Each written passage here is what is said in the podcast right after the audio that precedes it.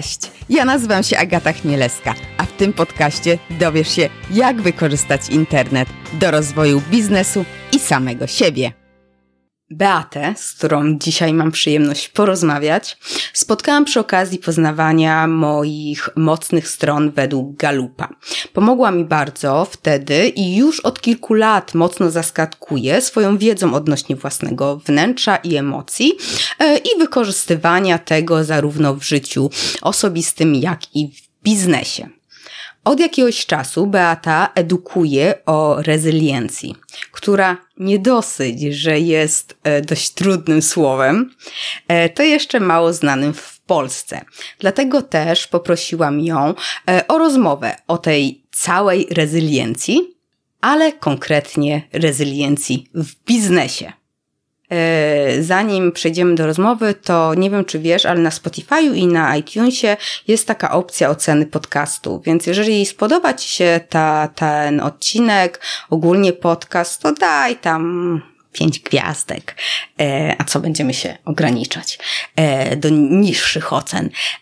Będę Ci bardzo wdzięczna. Jeżeli mniejsze, to nie dawaj, bo po co, nie? To mi rezyliencja spadnie. Za chwilę będziesz wiedzieć, co się z tym wiąże. Więc nie chcemy tego. E, dobra, już nie, nie ględzę bez sensu, znaczy z sensem, to było bardzo sensowne. E, już nie ględzę, zapraszam Cię do rozmowy. Jej wysłuchania znaczy się. Cześć Beatko. Cześć Agata, dzień dobry. Co dobrego u Ciebie słychać? No, w sumie to same dobre rzeczy. Nagrywamy e, w majówkę, jest piękne słońce. Wypoczęłam przez ostatnie trzy dni, więc naprawdę jest, e, jest fajnie, jest dobrze. Jestem wypoczęta i się cieszę, że jest, e, że w końcu wiosna zawitała i mam nadzieję, trzymam kciuki, żeby została już w takiej formie, w jakiej jest i żeby było coraz lepiej, bo jednak słońce daje bardzo dużo dobrego. Tak, tak. I na lody będzie na się lody. przyjemniej chodziło. Tak. Chociaż my nie mamy problemu w zimie chodzić, więc. tak. Słuchaj, chciałam z Tobą porozmawiać o, o tym, o czym wiesz, co chciałabym Cię zapytać.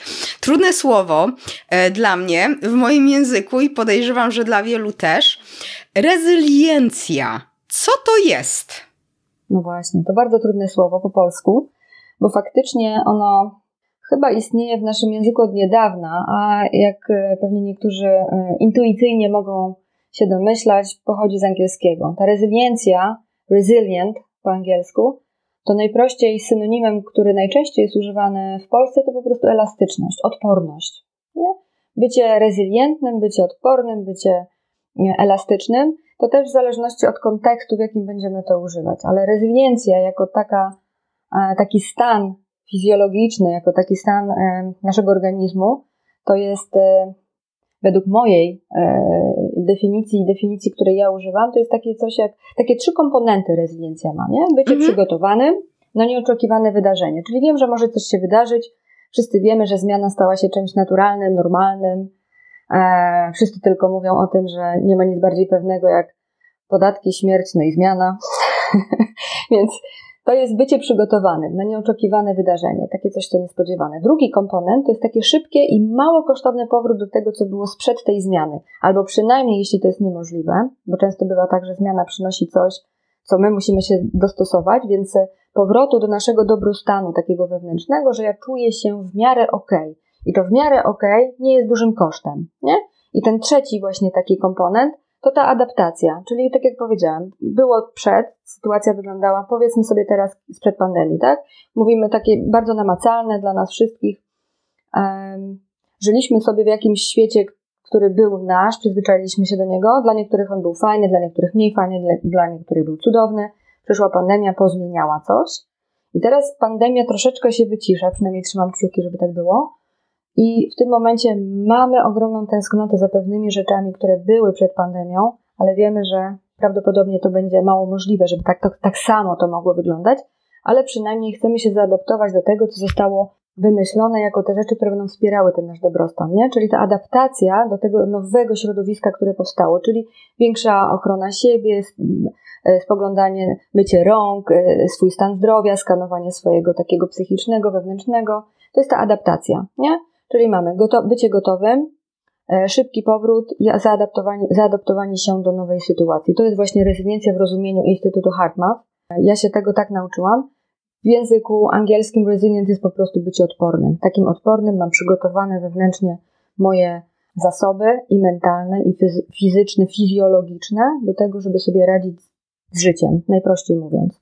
To jest ta rezyliencja. Ale to odporny właśnie na choroby też takie jak, no nie wiem, grypa? Między innymi tak. Dlatego, że w takim rozumieniu szerszym, przynajmniej które ja y, staram się szerzyć i też y, edukować i tak przygotowywać też osoby, które chcą w ten sposób widzieć właśnie też y, siebie i swoją sprawczość, to jest właśnie budowanie rezyliencji na czterech różnych obszarach. Wszystkie cztery. To jest takie holistyczne podejście. Mamy ten e, stan fizjologiczny, fizyczny, czyli to będzie o naszym zdrowiu.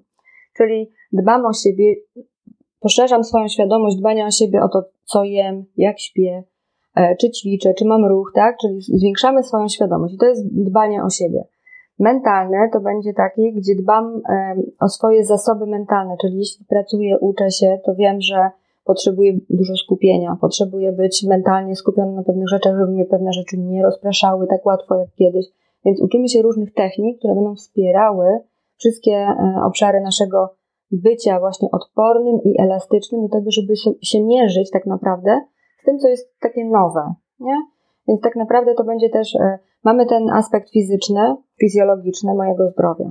Mam ten mentalny. Potem mam jeszcze emocjonalny, który według HeartMath jest ogromnie ważnym kawałkiem, który będzie bardzo mocno wpływał na wszystkie inne. Czyli moje emocje, czy ja mam świadomość swoich emocji, czy mam, e, jak się dzisiaj czuję, w jakim jestem, na jakim stanie emocjonalnym się dzisiaj zawieszam. Bo ta rezyliencja, ona może być bardzo wysoka, może być bardzo niska i my dbamy i, i szukamy, gdzie ja jestem w danym momencie dnia. Ona nie będzie nigdy stałym punktem, nie? Takiego naszego stanu, dlatego że życie i to, co jest z zewnątrz, przynosi nam bardzo nieoczekiwane um, sytuacje, a my mamy się do nich dostosować. Nie mamy się zafiksowywać na pewien stan, który będzie taki czarno-biały, tylko bardziej zobaczyć, na ile mogę w tym wszystkim, co się dzieje, zobaczyć ilość, tych kolorów, które się pomiędzy czarnym i białym mają prawo wydarzyć, nie? Czyli będą emocje, ale czwartym komponentem jest również ten aspekt duchowy. I e, w rozumieniu osób, które dbają o stan duchowy, będzie to właśnie praca z duszą, a dla innych może to być, e, kto ma mniejszy kontakt ze swoją duchową istotą, to może być praca z naszymi wartościami, czyli z czymś, co jest dla mnie ważne na poziomie mojego mentalnego poczucia, ale też bycia e, człowiekiem, tak? Czyli jakie wartości są moimi takimi filarami, które prowadzą mnie w życiu, dzięki którym ja się dobrze czuję. Czyli mamy cztery aspekty, gdzie rezyliencja będzie dawała mi e, taką, no, nazwałabym to czterema filarami po prostu mojego dobrego stanu wewnętrznego i zewnętrznego, nie? Czy bardziej takim prostym językiem, to, to to jest coś takiego, że ta rezyliencja, możemy zobaczyć sobie tak, że mam wewnątrz siebie taką baterię. Każdy, albo przynajmniej większość z nas ma komórkę, nie? I e, telefon komórkowy. I widzimy, jak pasek naszej energii, czyli pasek baterii, staje się e, z zielonego, żółty, a potem czerwony. To ta rezyliencja możemy zobaczyć sobie siebie, że wewnątrz nas cały nasz organizm, psychika, emocje i nasz stan, to jesteśmy taką chodzącą baterią, która ma swoje potrzeby. I mamy, rezyliencja będzie tym, kiedy spadam z zielonego do żółtego na czerwone. I wysoka rezyliencja, moja bateria jest zdrowa i często jest naładowana na zielono. Ta słaba rezyliencja to jest ten czerwony pasek i zostaje czasami 10%, chociaż u mnie pojawia się przy 20% czerwone, że zużycie baterii zostało 20%. I to jest niska rezyliencja, zielony na 96 to jest wysoka rezyliencja. Pomiędzy jest ten żółty i to są tutaj największy nasz obszar do takiego sprawdzenia siebie, gdzie jesteśmy. Nie? No to tak jak się, się uśmiecham, bo sobie pomyślałam, jaka jestem zarąbista w pilnowaniu tego, żeby absolutnie na moim telefonie nie było czerwonego, jak jestem na zewnątrz. Zawsze mam ładowarkę, o. powerbanka. A to moja wewnętrzna taka e, ludzka, Bateria? o której powiedziałaś, tak, to jest tak, to nie jest takie proste, no. Szkoda, że nie proste. można takich powerbanków kupić. Mm, te powerbanki, słuchajcie, to jest, e, Agata, to jest właśnie to. Szukamy sobie, co jest moim powerbankiem i właśnie w momencie, kiedy zaczynamy budować tą naszą rezyliencję, my sobie uświadamiamy, co jest moim powerbankiem. bo wiadomo, że y, nosisz ze sobą, przygotowana jesteś.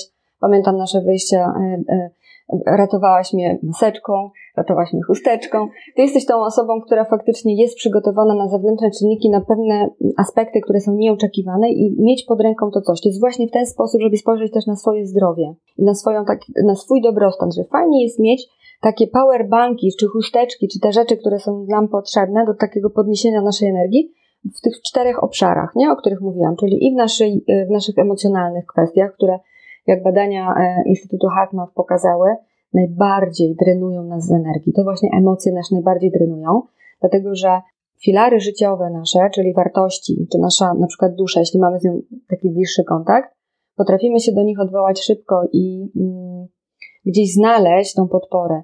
Natomiast emocje są ciągle takim obszarem, który wymaga od nas takiego bardzo, bardzo precyzyjnego i takiego, kurczę, jednak wnikliwego ciągle y, kontaktu, nie?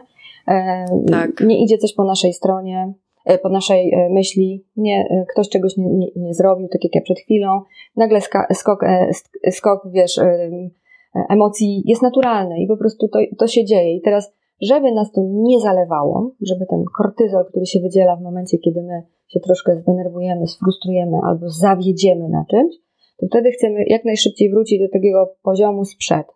O ile to jest jeszcze oczywiście możliwe, bo czasami to nie jest możliwe, jeśli są to trudne sytuacje, no nie? Więc ta rezyliencja właśnie fajnie, jakbyście mogli to zapamiętać jako właśnie wewnętrzną baterię. Noszę w sobie tą baterię. Można sobie ją umiejscowić gdziekolwiek. Myślę, że takim kawałkiem właśnie tutaj najbardziej to jest nasze serducho, bo nasze serducho naj, najwięcej będzie nam pomagało w budowaniu rezyliencji. A powiedziałaś o tych czterech filarach. E, czym się różni ten filar mentalny od emocjonalnego? Bo to jest bardzo chyba podobne. Czy, czy ja błędnie myślę? Wiesz to tak, emocjonalny jest na poziomie emocji, czyli co ja czuję, jak ja czuję w danym momencie. To jest też o tym, że ja potrafię samoregulować moje y, emocjonalne stany. Mentalny jest wtedy, kiedy ja potrafię się skupiać kiedy ja potrafię wyciągać wnioski, logicznie myśleć, mam e, łatwość do widzenia takich przyczynowo-skutkowych pewnych działań. Czyli jeśli sobie zakładam, że siadam dzisiaj i będę pracowała nad czymś, to siadam i zaczynam te rzeczy robić, wyłączam inne rzeczy, dbam też o środowisko zewnętrzne, czyli mój mentalny, moje mentalne skupienie jest oczywiście bardzo powiązane z emocjami, ale jakby mam rozróżnienie, kiedy działa na mnie emocja, a kiedy jestem w skupieniu mentalnym. Nie? Bardziej, jakbyśmy okay. sobie zobaczyli na przykład na, na, na, na, kreskówce albo na czymś takim, co wszyscy znamy, jest serce i mózg. Nie? Mózg to będzie ten, te zasoby mentalne, serce to będzie te zasoby emocjonalne. Nie? I one są ze mhm. sobą ściśle powiązane. No dobrze, a czy każdy z nas ma rezyliencję? No bo odporność, taką wiesz, y, system immunologiczny każdy ma. Tak. I teraz ta rezyliencja. Czy, czy każdy ma rezyliencję? Tak. No tak. Tak jak powiedziałam, nasza bateria może być bardzo mocno naładowana, średnio naładowana, albo nisko naładowana, nie? Czyli ma malutko tej energii. Każdy jakiś poziom ma i to będzie zależne od sposobu życia, od y, naszej świadomości, od tego, jak dbamy o siebie, jak chcemy też dbać o siebie, dlatego że tak naprawdę przede wszystkim budowanie tej własnej rezydencji jest naszym indywidualnym kawałkiem.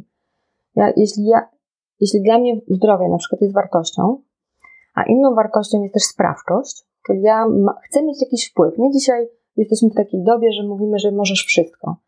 No i prawdopodobnie dużo możemy, chociaż czy wszystko to nie jestem pewna, ale warto się zastanowić też, na co ja mam ten wpływ żeby móc budować sobie tą właśnie odporność, elastyczność, tą rezyliencję w sobie, jak ładować tą moją wewnętrzną baterię. Do tego, żeby to było możliwe, przede wszystkim musimy sobie ustalić, co mi jest potrzebne, albo jeszcze bardziej ten krok pierwszy, jeśli podzielimy sobie te takie kółeczko na cztery części, mamy cztery ćwiartki, czyli cztery obszary, w których ta rezyliencja będzie się budowała, to gdzie jestem i czy każdy z nich zaspokaja to, co jest mi bardziej potrzebne. Czyli jest tutaj taki element, który jest bardzo wglądowy na początku.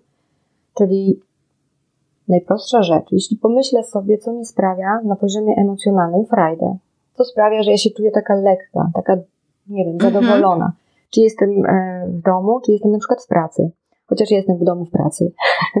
Więc to jest też taki, taki element, który pokazuje nam. No ja też, też. Właśnie. Taki element, który nam też pokazuje, czy potrafimy rozróżnić sobie ten kawałek pracy i kawałek domu, kiedy jesteśmy w pracy. Nie? Pracując. I kiedy ja się czuję na poziomie emocjonalnym lekko, fajnie i, i, i e, ja, ja jestem kinestetykiem, dlatego ja często używam tego słowa wygodnie, nie? czyli to idzie, jakbyśmy powiedzieli, trochę jak spłatka. Niektórzy to nazwą takim procesem flow.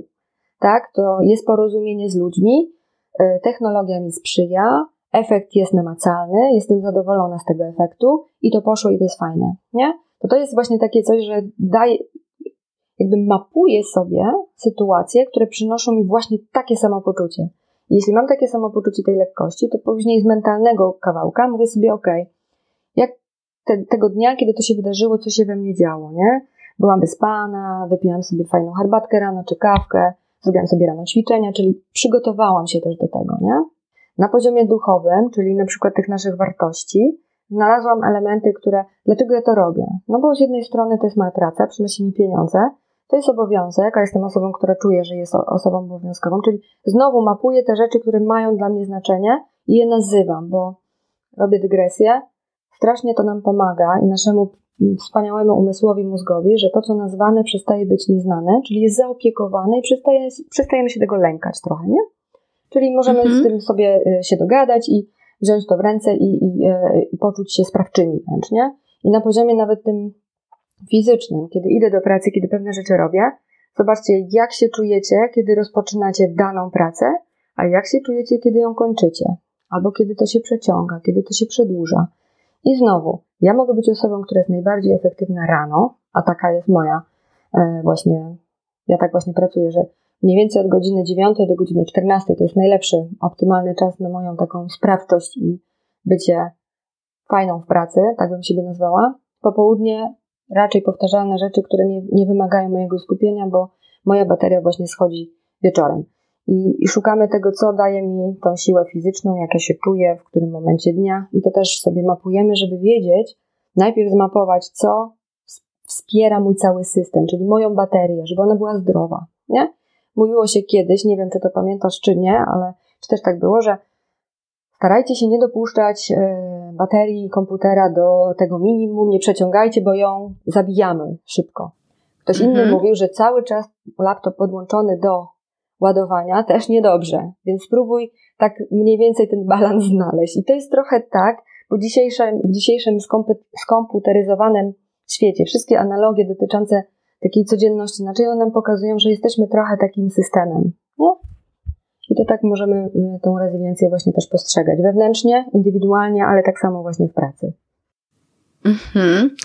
E, no to e, skoro wiemy już, że no każdy ją posiada i dobrze mieć wyższą niż niższą e, rezyliencję, to chciałam się Ciebie spytać, jak możemy o nią zadbać w miejscu pracy, a może z innej strony, jak liderzy, menedżerzy mogą wesprzeć pracowników w, w budowaniu tej silniejszej rezyliencji, żeby faktycznie po tej pracy nie wychodzili e, tacy no, zmęczeni, zmarnowani, wyczerpani i padnięci. Mhm.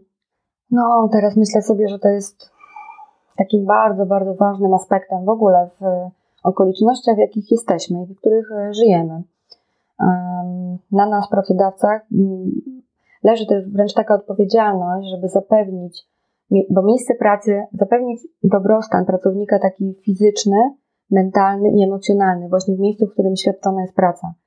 Um, uważa się, że miejsce pracy jest jednym z bardziej stresujących miejsc, gdzie właśnie rezyliencja po pierwsze może być przepięknie zbadana i można zobaczyć, w jaki sposób ludzie budują tą rezyliencję, czyli stają się takimi mocniejszymi, elastyczniejszymi osobami, ale można też y, odczuwać bardzo dużo stresu i to jest naturalne. Jesteśmy oceniani, jesteśmy, konkurujemy z niektórymi, tak? Jeśli mamy taką dużą potrzebę, nawet jeśli jej nie mamy, to chcemy się wykazywać pewnymi zadaniami i to jest, y, y, tak, miejsce pracy jest tak postrzegane jako wysoko stresujące, więc przede wszystkim warto teraz dbać o właśnie taki dobrostan, szeroko rozumiany dobrostan psychofizyczny pracowników i wydaje mi się, że staje się to już teraz takim niezbędnym elementem. To nie jest już tylko mm, jak chcemy, taki well-being program, prawda? Kiedyś mówiliśmy o tym, że fajnie, że firmy mają wellbeingowe programy, dajemy, dajemy kartę, kartę multisport, były masaże w pracy.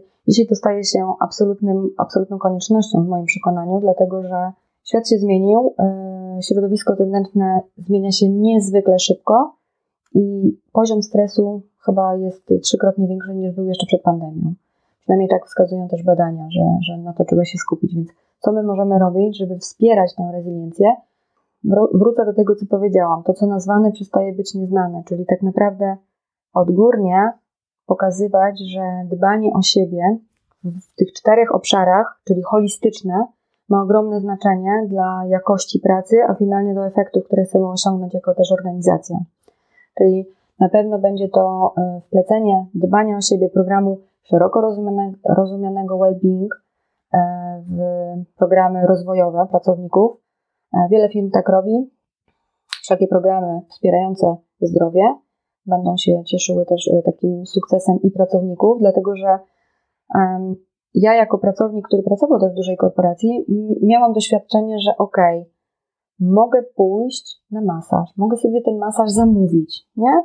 I siedzę przy biurku tyle i tyle godzin. Co prawda było to w biurze, zanim jeszcze nie, e, nie wybuchła pandemia.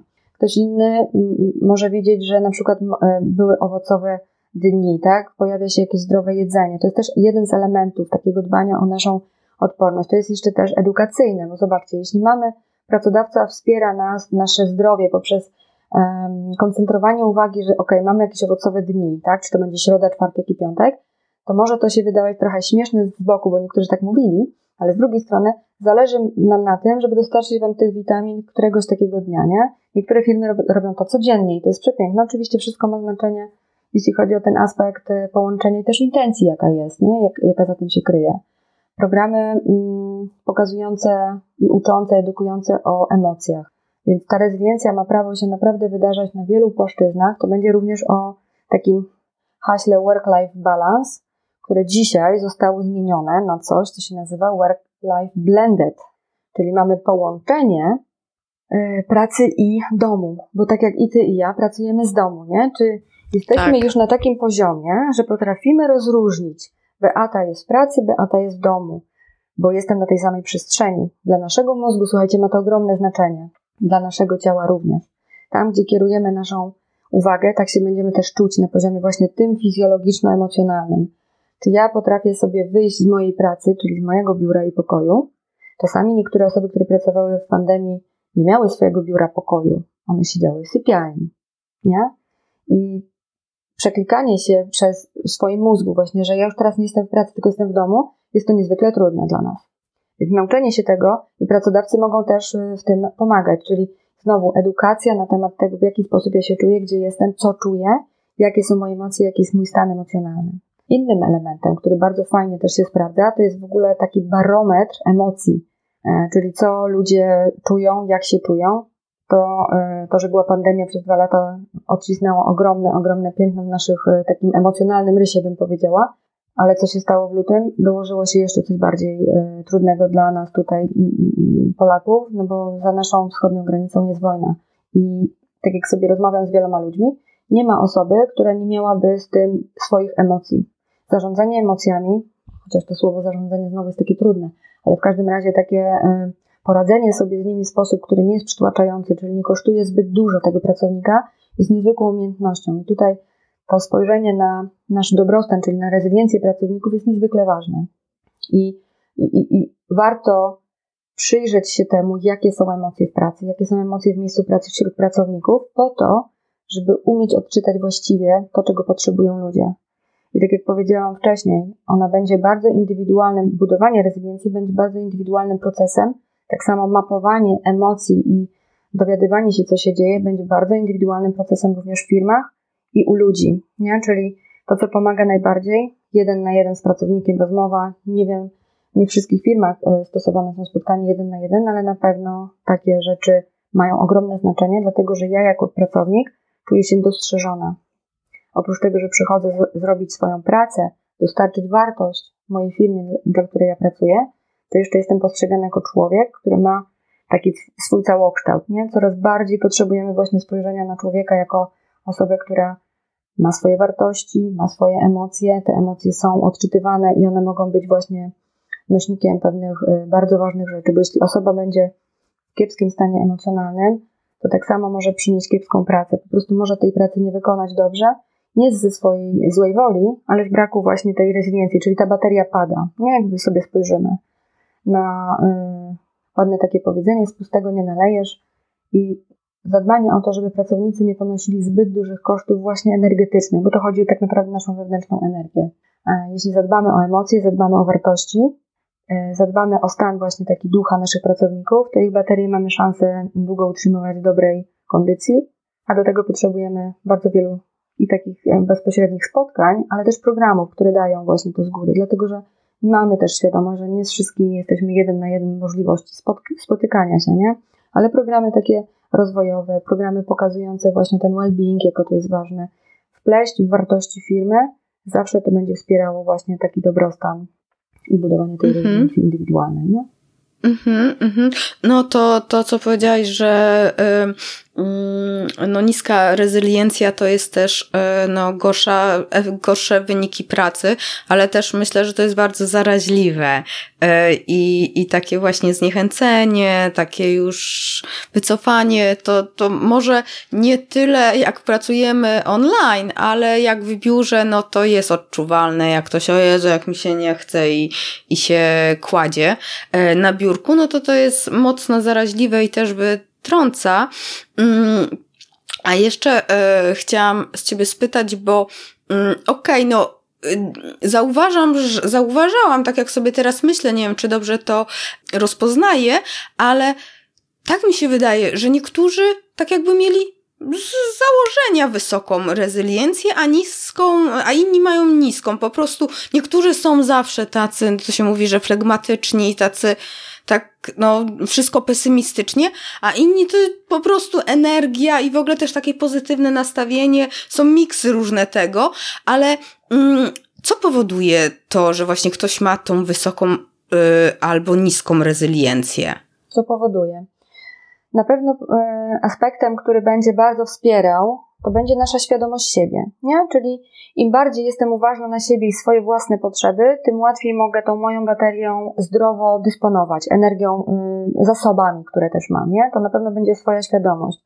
Mówi się również, że czasami my się rodzimy z wyższym poziomem po prostu y, odporności, takiej i tej immunologicznej, y, komórkowej, ale też takiej, którą, takiej psychicznej, tak? Że pewne rzeczy nas nie przerażają tak bardzo jak niektóre inne osoby. E, ja dzisiaj po, i po kursie e, HeartMath, ale również e, bardzo się interesuję teorią poliwagalną, która pokazuje nam, że nasz autonomiczny system nerwowy ma swoje potrzeby. Jeśli zaczynamy uczyć się tego, że pewne sygnały mówią mi o moim poczuciu bezpieczeństwa albo jego braku, to mogę coś z tym zrobić, ale jest to taki proces, który jest też procesem takim automatycznym, więc ja myślę sobie, że mm, tak naprawdę ten, po czym poznamy, po tym wysoka rezydencja zawsze będzie charakteryzowała się takim, takim, taką postawą, może tak bym powiedziała, postawą, która mówi, ok, jest tak, miało być tak, jest inaczej, mogę zrobić coś innego. Czyli pojawia nam się raczej takie spojrzenie na to, że mm, e, rzeczy są możliwe do zrobienia trochę inną drogą, nie? Uczymy się tej elastyczności na poziomie, jeśli nie opcja A, to być może opcja B. Jeśli nie opcja B, to być może opcja C. Nie jest to naturalne dla wszystkich natychmiast, ale na pewno jest e, możliwe dla każdego w jakimś czasie, w momencie, kiedy to zaczynamy sobie trenować, nie? Bo y, dzisiaj widzimy, że jeśli znowu porównam to do y, telefonu komórkowego, jest update systemu, prawda? Jeśli ja tego update'u nie przejdę, to pewne funkcje w moim telefonie przestają działać. I mogę nie włączyć tego, coś może być bardzo opóźnione. I w tym momencie znowu pojawia się ta frustracja. Kurczę, to mi znowu nie działa, tego nie mogę włączyć, a tam ci się pojawia iOS 15 tam jeden zrób, czy jakkolwiek, no nie? Jeśli ja to robię później, później, później, to ja wiem, że pewne opcje, znaczy pewne moje aplikacje nie pójdą tak dobrze, nie? Mhm. I tak mhm. samo znowu jest z naszym systemem. Jeśli mo, y, moje próby pokazują mi, że ta moja postawa nie przynosi rezultatu albo skutku takiego, jaki ja osiągam, to ja muszę się zastanowić, warto się zastanowić, o może w ten sposób, co zrobić inaczej, żeby móc to osiągnąć, żeby to było możliwe. I e, Niektórzy to mają tak, o, jak powiedziałaś, a niektórzy mają, e, muszą przeznaczyć przeznaczyć troszkę więcej czasu na to, żeby sobie z tym poradzić, nie? I to jest też naturalne. Mhm. Wchodząc już w ogóle w fizjologię, często ta właśnie ilość serotoniny nam pomaga też widzieć świat bardziej możliwym albo mniej możliwym. Jeszcze bardziej um, ta, ten koktajl emocjonalny, y, czyli hormony, które mamy. Dlatego właśnie mówię, że rezydencja ma cztery obszary, bo jest to cały, słuchajcie, my jesteśmy tak niesamowitą maszynerią jako ludzie, mamy swoje potrzeby i zadba, znaczy za, za niezapewnienie sobie w którymś z tych obszarów tego dobrego stanu będzie wpływał na każdy inny, bo to wszystko jest ze sobą współzależne. Jeśli ja nie działam, zobaczcie, jeśli nie będę działała w zgodzie z własnymi wartościami, e, czyli będę robiła coś wbrew temu, co jest moją wartością na przykład dogłębną. Tak bywa często u osób, które pracują nad godzinami, a dla nich wartością jest rodzina. Szef mi kazał, zostałam dłużej, e, muszę siedzieć. Wewnętrznie tutaj czuję dysonans, boli mnie to, ale jestem też osobą odpowiedzialną, która wykonuje zadania, bo mi zależy na tej pracy. Ale zaczynam po jakimś czasie widzieć, że nie dostrzega się też tego, że ja mam swoje potrzeby i moje wartości są niespełnione. Mam poczucie, że jestem beznadziejną na przykład mamą czy partnerką, tak? I to samo będzie się przenosiło, że jestem beznadziejna w tej pracy, bo nie, nie, nie daję z siebie tego, co oczekuje ten mój szef, bo nie dajemy też sygnałów, że są nam potrzebne te rzeczy. I mogę w pewnym momencie doprowadzić do czegoś, co my nazywamy w środowisku zawodowym wypaleniem nie? Wypalenie zawodowe będzie nam pokazywało właśnie, on na początku jest taka słabną, słabnące zaangażowanie, coraz mniej mnie tak z przekonaniem, z taką uwagą, robię tak po łebkach, jak to się mówi, najmniejszą energią, a potem tak naprawdę jest taka bierność i, i nic, robię tylko, żeby to wypchnąć, nie? I, to jest bardzo mhm. niebezpieczne, dlatego że często tego nie widzimy. Jeśli nie mamy dobrych relacji w pracy, możemy tego nigdy nie wyłapać jako e, szefowie, jako menedżerowie, nie? Po prostu uznamy to, ja kiedyś to usłyszałam, że no tak, bo jednak y, większość ludzi przychodzi do pracy zrobić swoje i pójść do domu. I można też tak podejść, oczywiście, że tak, i prawdopodobnie to też jest racja. Pytanie jest takie, czy mogę mieć jeszcze lepsze relacje z tymi osobami, żeby zobaczyć, czego one potrzebują. Nie? I czy dają z siebie to, co tak. najlepsze w danym momencie na y, środowisko i na swoje kompetencje i swoje zasoby, którymi w danym momencie one dysponują. Bo często jest tak właśnie, że i to jest znowu bardzo dla mnie naturalne i normalne. My Robimy najlepiej, jak potrafimy w danym momencie, w jakim jesteśmy. Ale środowisko ma ogromne znaczenie do tego, żeby dawać tą wartość i, i dawać to, co najlepsze e, z siebie danego dnia. I y, nie może być inaczej. Środowisko ma takie znaczenie, że ja mogę wejść i dać tą wartość wyżej, i wtedy nawet okazuje się, jak zaczynamy pracować z taką rezyliencją, kiedy godzimy te wszystkie cztery obszary, że ta osoba, która wydawała się taką cichą myszką, spokojną, która robiła po swojemu, w momencie, kiedy jest zadbana, daje ogromną wartość. Nie? Ale możemy mieć też tak, takie tak. osoby, wracając do tego, której w ogóle nie robi nic, jak wygląda świat, ona po prostu ciągle ma tą taką energię wielką i e, naturalnie ja wierzę w to, ale to jest moje, więc nie, nie, nie posługuję się tutaj żadnymi badaniami ani żadnymi e, udowodnionymi rzeczami. Po prostu przychodzimy na świat z większym potencjałem, czyli bardziej silną baterią w danym momencie i taka jest nasza predyspozycja. I tak mhm. możemy mieć. Ale co jest piękne w tym, że tą rezyliencję, tak samo jak każdą inną kompetencję, czy nauczenie się języka obcego, czy funkcji w Excelu, czy prawa jazdy, czy mm, nie wiem, czy jeszcze bycia miłym, tak, bo też uczą nas na różnych kursach y, takich zawodowych, jak być taką osobą przyjemną, fajną, taką otwartą, tak, tego też się można nauczyć. Dlatego, że właśnie nasz mózg jest tak wspaniałym w ogóle y, konstruktem, że potrafi, jeśli dobrze to sobie zorganizujemy, potrafimy zobaczyć z tego, że ja mam z tego konkretne korzyści, cały mój system na tym korzysta, oprócz mojego systemu indywidualnego korzysta na tym całe środowisko. Więc jest, jeśli powtarzam pewne rzeczy, y, wypracowuję nowe połączenia w mózgu, które, y, które przekładają się na mój lepszy dobrostan i na moją silniejszą baterię. A, a, gdzie są takie szkolenia, jak być milszym? Zapra zapraszam, zapraszam do siebie, tak, zapraszam do siebie. Ja się, ja się zajmuję takimi szkoleniami.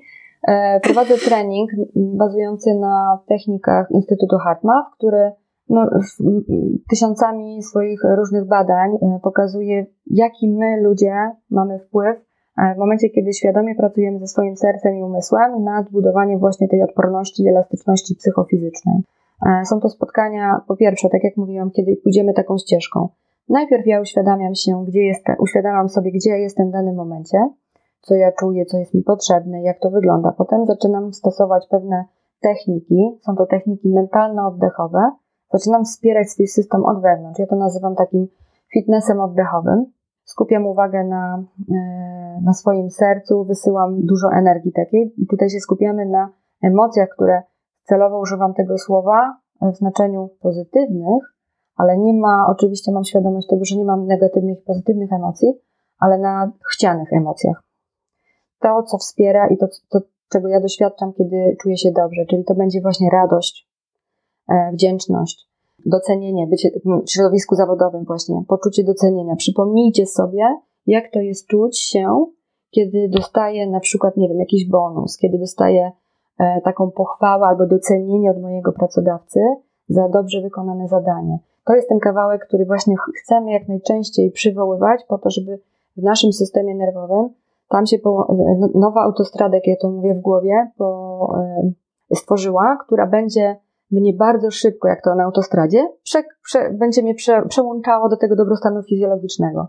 Jeśli ja będę sobie y, skupiać się y, na tym, co, co dobrego mnie spotkało, jakie to miało konsekwencje, jaką wartość przyniosłam swojej firmie, pracownikom, to tak szybko w tej autostradzie znajdziemy właśnie to przełączanie się do tego dobrego stanu. Im częściej to będę odczuwać, tym e, częściej będzie moja bateria e, zielona i mocna.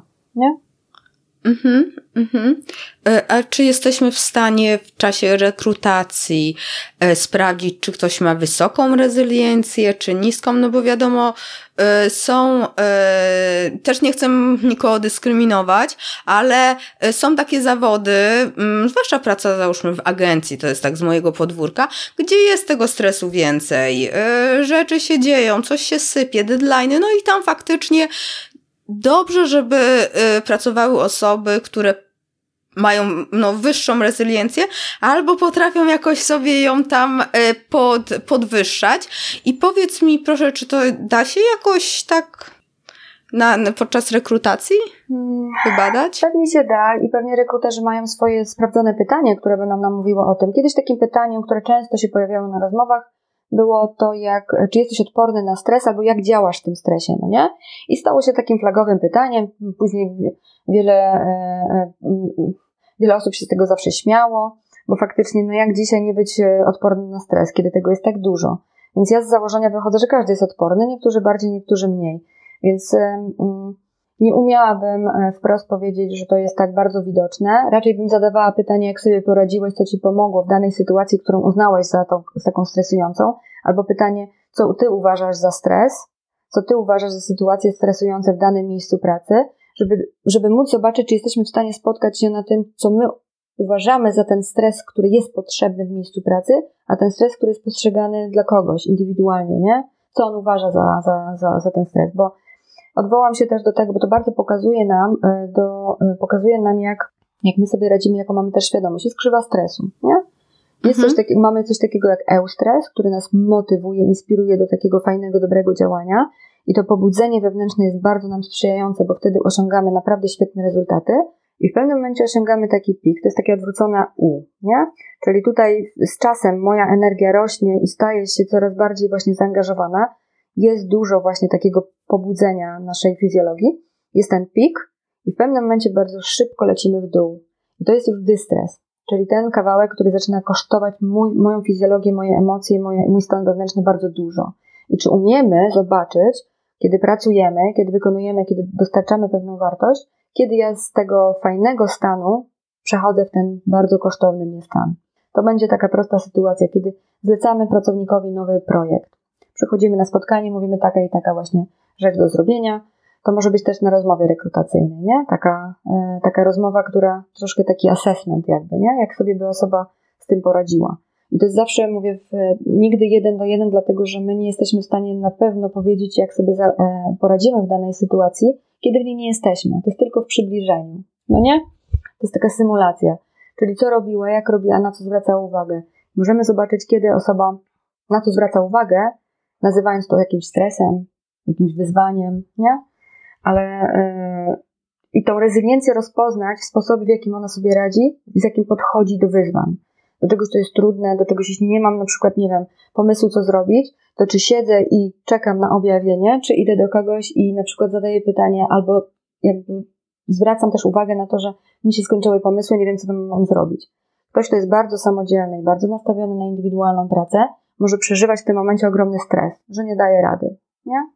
Że jest taki aśmaki. Będzie tutaj znowu, pojawia się wewnętrzny krytyk, który będzie mówił o tym i o tym, że ja nie daję rady.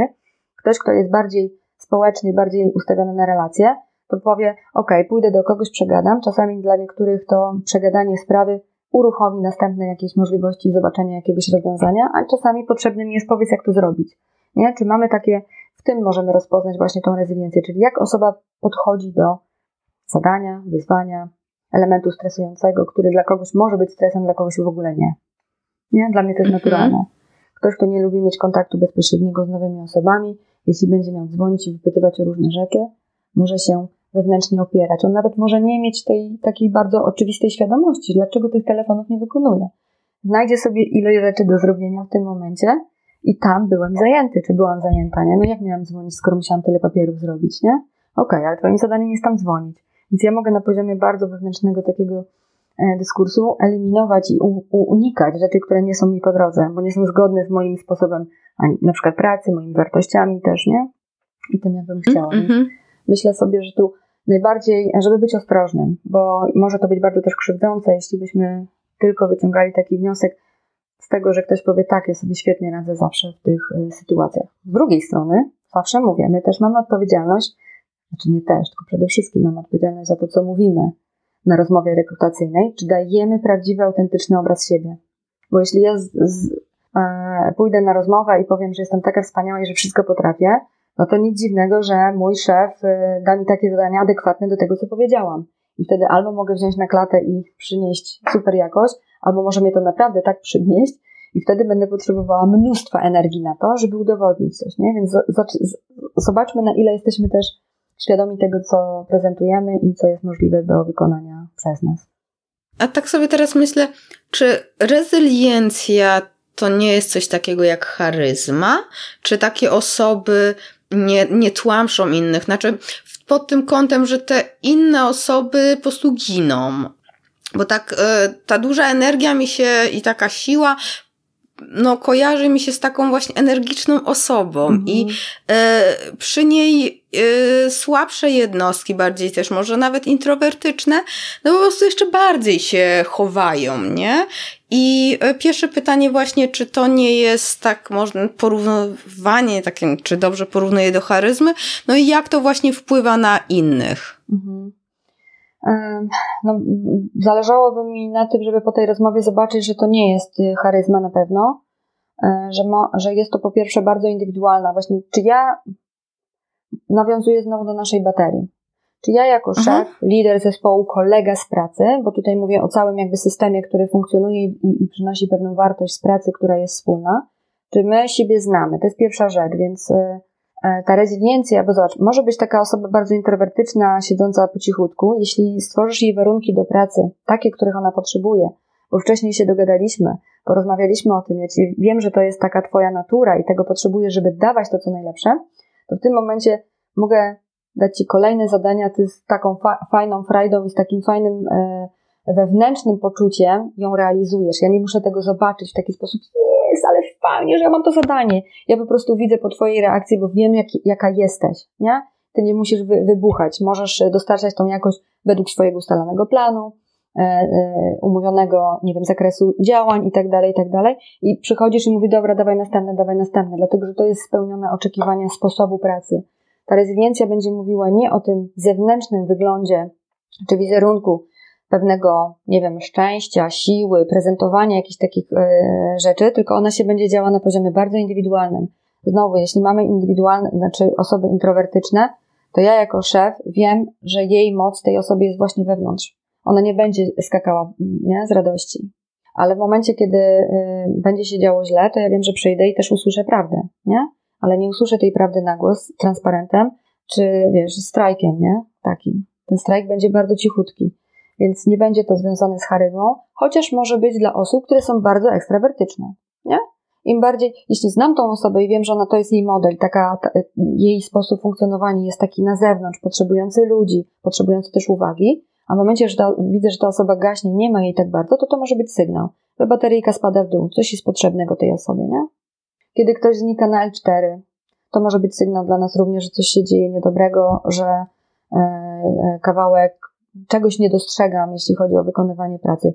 Nie musi to być oczywiście, wiecie, zawsze związane z tym, że my czegoś unikamy, po prostu się rozchorujemy, ale gdzieś jest korelacja między wysoką rezyliencją, a mniejszą e, ilością osób na zwolnieniach lekarskich. Nie? W badaniach to jest bardzo mocno pokazywane, że ten absentyzm jednak ma związek mocno z naszym wewnętrznym stanem takim psychofizjologicznym.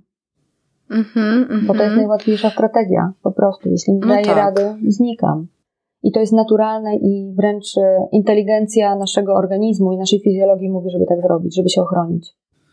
Tak, a to też co, co mówisz, to pokazuje, że jak ważne jest, żebyśmy no, znali się w zespole i żeby mm, nasi menadżerzy, kierownicy znali swoich pracowników, nie? I to nawet mm, menadżer może mieć ogrom tych ludzi i, i trudno mu tym wszystkim zarządzić. Dlatego też mówię, że y, koleżankę z ze slaka obok, tak. z biurka obok, yy, jakoś tak znać i faktycznie to wyczuć, że ej, coś jest źle, no to chodź na fajkę, albo chodź na kawę, albo chodź się przejść do parku, nie? I pogadać. Takie, yy, że właśnie to mi też pokazuje, yy, jak gorzej właśnie, mimo że jestem fanką e, pracy zdalnej z domu, to jednak to ten brak ludzi taki może, no nie motywuje cię do pracy. Jak masz taki zjazd, no to mój zjazd się kończy, to idę spać.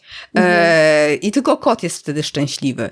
A, a właśnie, to drugie moje pytanie, znaczy pytanie, taka rozkwina mi się pojawiła, bo kota usłyszałam.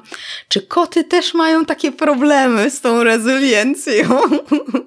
bo Zuzanna moja to chyba ma niską. no nie wiem. E, e, nie widziałam badań na temat zwierzaków, ale na pewno wiem, że są fajnym barometrem tego, jak e, my się czujemy też. Kiedyś było takie powiedzenie, i może też to słyszałaś, jaki pan, taki kram. Często się widzi pewne podobieństwa w zwierzakach i właścicielach. Czasami jak ktoś jest bardzo aktywny, to też jego zwierzak jest aktywny. Ktoś, kto jest bardziej taki wewnętrznie spokojny, to być może też zwierzak jest taki spokojniejszy. Może coś w tym jest. Myślę, myślę sobie, że ja głęboko w to wierzę, że mamy, wysyłamy energię. Dzisiaj nie wierzę, ale też wiem, bo badania mi to e, też pokazują. My wysyłamy tę energię na zewnątrz, która jest dostrzegana przez innych i odbierana przez innych. I za każdym razem, kiedy ja wchodzę w interakcję z drugą osobą, ja mam wybór. Wnieść coś dobrego, wnieść coś mniej dobrego i zastanowić się, dlatego że naprawdę Moje serce wysyła te sygnały, które są odczuwane. My tego na poziomie umysłu niestety nie wiemy, albo przynajmniej taka jest funkcja mózgu, tak, żeby pewne rzeczy były dostępne w zupełnie inny sposób niż to, co daje serce. Więc jeśli ja mm, wchodzę do biura i mogę wysłać uśmiech, to mam większe prawdopodobieństwo, że wpłynę na dobre samopoczucie ludzi, niż wejdę z taką miną i będę unikać ludzi, nie? To to jest, to jest też o tym. E, myślę sobie, że nasze zwierzaki mogą być tak samo rezylientne jak my, bo my na siebie współdziałamy. Okej, okay, to będę musiała z Zuzanną porozmawiać. E, raczej mi nic nie powie, ale może pokaże. E, dobrze, to powiedz mi jeszcze proszę, żebym też mogła przekazać kotu. Oczywiście żartuję sobie, e, ale jak możemy ćwiczyć sami tą rezyliencję, żeby była, co możemy robić sami, żeby ona jakoś tam była większa, silniejsza, wzrosła? E, czy są jakieś ćwiczenia, e, żeby to może jakimś się byś podzieliła? Mhm, jak najbardziej. Słuchajcie, najprostszym ćwiczeniem takim to będzie właśnie zobaczenie sobie e, kartka papieru na cztery części. Moje emocje, jak się czuję, moja fizyczność, jak się czuję, moje stan ducha, wartości, jak się czuję i mój e, e, fizjologia, tak? Ta fizjologia to będą nasze badania na przykład, nie? Jeśli jesteście osobami, które gdzieś raz na rok przynajmniej robią sobie jakieś badania e, takie kontrolne, to to już jest taki kawałek, który też daje nam jakiś obraz. Czyli w skali od 1 do 10, jak jest dzisiaj, na wszystkich czterech obszarach, gdzie chcę być i co to chcę, i chciałabym się poczuć, ma dla ciebie znaczenie. Czyli to jest troszkę mm -hmm. taki, ja to nazywam takim self-coachingiem tak naprawdę, żeby być ze sobą też szczerym, nie takim życzeniowym, że chciałabym i jest tak super fajnie, a na przykład mówię, że jest świetnie, a nie wiem, na przykład y, wchodzę po schodach na trzecie piętro i mam zadyszkę, nie? No to, to, to będzie mówiło też, że to nie do końca mogę widzieć całą prawdę, więc zobaczmy to, co jest na zewnątrz, czyli czynniki zewnętrzne, mówiące o moim stanie takim zdrowia i to, jak ja się czuję. Czyli jest, jestem na trójce, a chciałabym być na piątce najbliższe przez, naj, przez najbliższy rok. Co mogę z tym zrobić, żeby sobie podnieść tą energię? Tak samo emocjonalnie. Które sytuacje z mojego życia najczęściej powodują moją frustrację? Czego one dotyczą? Bo my tak naprawdę dzisiaj możemy już powiedzieć zupełnie śmiało, taka już jest wiedza dosyć y, szeroka i, y, doświadczalna, że to nie sytuacje nas denerwują, tylko nasze emocje związane z nimi. Jeśli ja na przykład nie przygotowałam na dzisiaj tego i tego, to prawdopodobnie Agata mogła się zdenerwować nie bezpośrednio na mnie, tylko że jest zdenerwowana tym, że ja tego nie zrobiłam.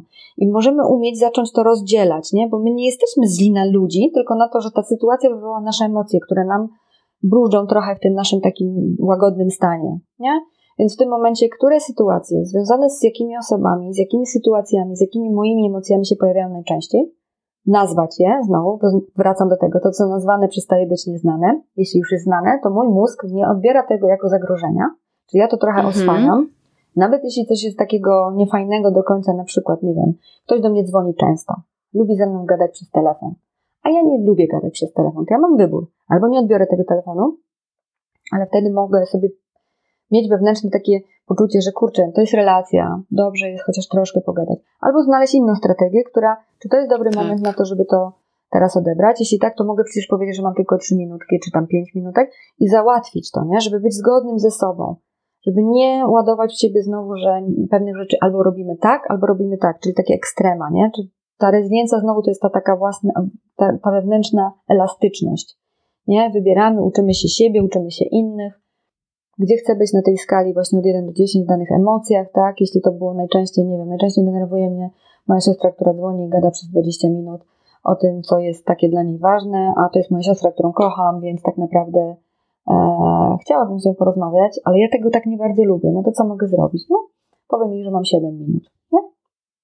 Czy możemy to załatwić 7 no minut? Tak. Na przykład, nie? To też jest ode mnie. I się spotykamy w pół drogi, bo to jest właśnie takie widzenie, w ogóle rezydencja pozwala widzieć świat, że zbliżamy się na tych czterech obszarach do, jakiegoś środka, który gdzieś po drodze możemy się zbliżyć do siebie jako ludzie. Żeby nie być albo albo, tylko raczej jako takie właśnie łączenie pewnych rzeczy. To jest jedna rzecz. Czyli znowu mhm. to, to będzie związane z takim właśnie spojrzeniem na siebie jako osoby, która ma wpływ na pewne rzeczy, nie? Jeśli uważamy, że nie mamy wpływu na pewne rzeczy, to możemy na pewno zadbać o swoją rezyliencję poprzez wszelkiego rodzaju zdrowe jedzenie, z, y, ćwiczenia fizyczne, które zawsze fizyczność podnosi nam naszą energię. E, szczególnie było to ważne zimą. E, cały ten nasz system e, odpornościowy potrzebuje ruchu, spacerów, wyjścia na lody, wyjścia na spacer, dłuższy troszkę z psem. Jeśli mamy zwierzaka, to to jest trochę takie, taka, taka podpowiedź, że ok, jak idę tą samą trasą, no to co mogę zrobić? Mogę pójść 3 minuty dłużej, nie? W nową ścieżkę, gdzie zaczynamy swobodniutko tak. sobie rozszerzać perspektywę i się uelastyczniać, nie? Jeśli zawsze wracam tą samą drogą do pracy, to może tym razem inną. I to też będzie poznawanie rzeczy, ale też spędzanie więcej w ruchu, na przykład drogi. Nie? Kiedyś robiłam właśnie tak, że wysiadałam przystanek jeden wcześniej niż szłam pieszo, żeby się właśnie poruszać, bo miałam takie poczucie, że wsiadam w metro, wysiadam pod domem, mam metro, więc nie było tego ruchu tak dużo, nie? I okej, okay, to jest taka, taka opcja. Inną opcją jest to, że są dzisiaj ogrom programów wspierających nasze zdrowie mentalne, wszelkiego rodzaju jogi, e, ćwiczenia oddechowe, skupiające właśnie naszą uwagę na, na, na naszym stanie wewnętrznym, więc to wszystko będzie na pewno wspierało rezyliencję. No i zapraszam do siebie na sesję lub na sesje indywidualne, gdzie najpierw mapuje się potrzeby, potrzeby indywidualne na czterech płaszczyznach, a potem przygotowujemy taki program. Takie 4-5 spotkań to już jest fajny kawałek do tego, żeby coś zrobić z tym, co w danym momencie ja widzę jako, jako moją rezyliencję w takim, a nie innym miejscu. Albo zapraszam na trening, właśnie trening, który jest ośmiotygodniowym treningiem, przygotowanym specjalnie właśnie na, bazującym na technikach HeartMath, czyli takich naukowych badaniach pokazujących nam, jak możemy wspierać się poprzez połączenie z naszym sercem i wypracowywać naszą rezyliencję e, ogólnofizyczną, nie? ogólnomentalną, mhm. czyli do, dobrostan psychofizyczny, jak zadbać o swoje emocje, żeby, nas nie, żeby nami nie, e, żeby nam nie rządziły, najprościej powiem tak brutalnie, bo często tak jest, że mamy takie poczucie, że te emocje nami rządzą, a nie ja nimi, nie? I w trakcie 8 tygodni poprzez praktykę i czas, który jest potrzebny do tego, żeby to wypracować, uczymy się na nowo takiego nowego siebie. I ja zawsze mówię, mamy wersję 1.0, potem 2.0, potem 3.0. Każdy jest y, dla siebie własnym, własnym oceniającym. Nie ja oceniam, ale my sami siebie i w zgodzie ze sobą w porozumieniu z własnym i sercem i umysłem tworzymy coś, co ma przynieść skutki oczekiwane dla siebie. Bo każdy wewnętrznie czuje, gdzie jest i czuje też, czego by chciał. Chodzi o to, żeby to nazwać, przyjąć drogę, która jest najmniej kosztowna, a naj, najbardziej przynosząca właśnie te korzyści, czyli taką optymalną drogę dla siebie i poczuć się, i poczuć się po prostu dobrze. Fajnie, fajnie. Na pewno w notatkach e, do tego odcinka e, podlinkuję do, do, i do treningu, i do Twojej strony, i namiary na Ciebie e, będą łatwe do znalezienia na achmieleska.com łamane na 98. Super, ja Ci bardzo dziękuję za, za rozmowę, bardzo ciekawa i, i naprawdę no ogrom, e, kurczę, no z tym powerbankiem, no fajnie by było znaleźć jakiś taki e, powerbank, który zawsze można ze sobą nosić, prawda? I, e, i, i zawsze mogą jakoś, e, jakoś nam podnieść tą naszą rezyliencję, jak nas dopadnie e, coś i, i, i właśnie bateria poleci w dół. E, więc myślę, że tutaj każdy z nas teraz po wysłuchaniu ciebie będzie kombinował, co to by mogło być. E, I dobrze, mhm. bo to będzie pomocne. I dajcie znać, dajcie znać, co, co na Was działa, bo bardzo często właśnie tak. ten element inspiracji, e, że u kogoś coś działa, może być tym, co również u mnie zadziała. Tak, tak, tak, właśnie. Dawajcie znać, czy to pod filmem na YouTubie, czy, czy u Beatki, czy, e, czy w, no właśnie w komentarzach pod notatkami. E, ja też będę bardzo wdzięczna za usłyszenie, bo, bo też no taki powerbank, no nie można zamówić na Allegro, szkoda. Chociaż może, może coś by się dało na Allegro. No właśnie, jak sobie zbadacie, zbadamy, e, co mi przynosi największą Friday podnosi moją energię, jeśli to jest rzecz materialna, bo czasami może tak być, to wtedy mamy e, natychmiastową taką gratyfikację dla siebie, nie? Dla, ja się podzielę. Dla mnie to jest właśnie przeczytanie, słuchajcie, jednego rozdziału w książce. To ja natychmiast jestem do góry. Mam to pod ręką, jest to zależne tylko ode mnie. To i, i, I dzięki temu czuję się lepiej. Kiedy coś się dzieje nie takiego, to mogę e, usiąść z książką, którą bym chciała, bo to jest wartość jedna z takich nadrzędnych, nie? Zdobywanie wiedzy i jakby szukanie energii dobrej właśnie w lekturze. I to jest coś, co mi podnosi energię. Do kogoś będzie to telefon do przyjaciółki, do kogoś bliskiego, nie? Chociaż te trzy minuty. Nie z intencją, żeby przekazać jej te straszne moje wnętrze, tylko z intencją usłyszenia głosu i e, poczucia bliskości, bo to jest coś, co będzie podnosiło mhm. naszą rezyliencję.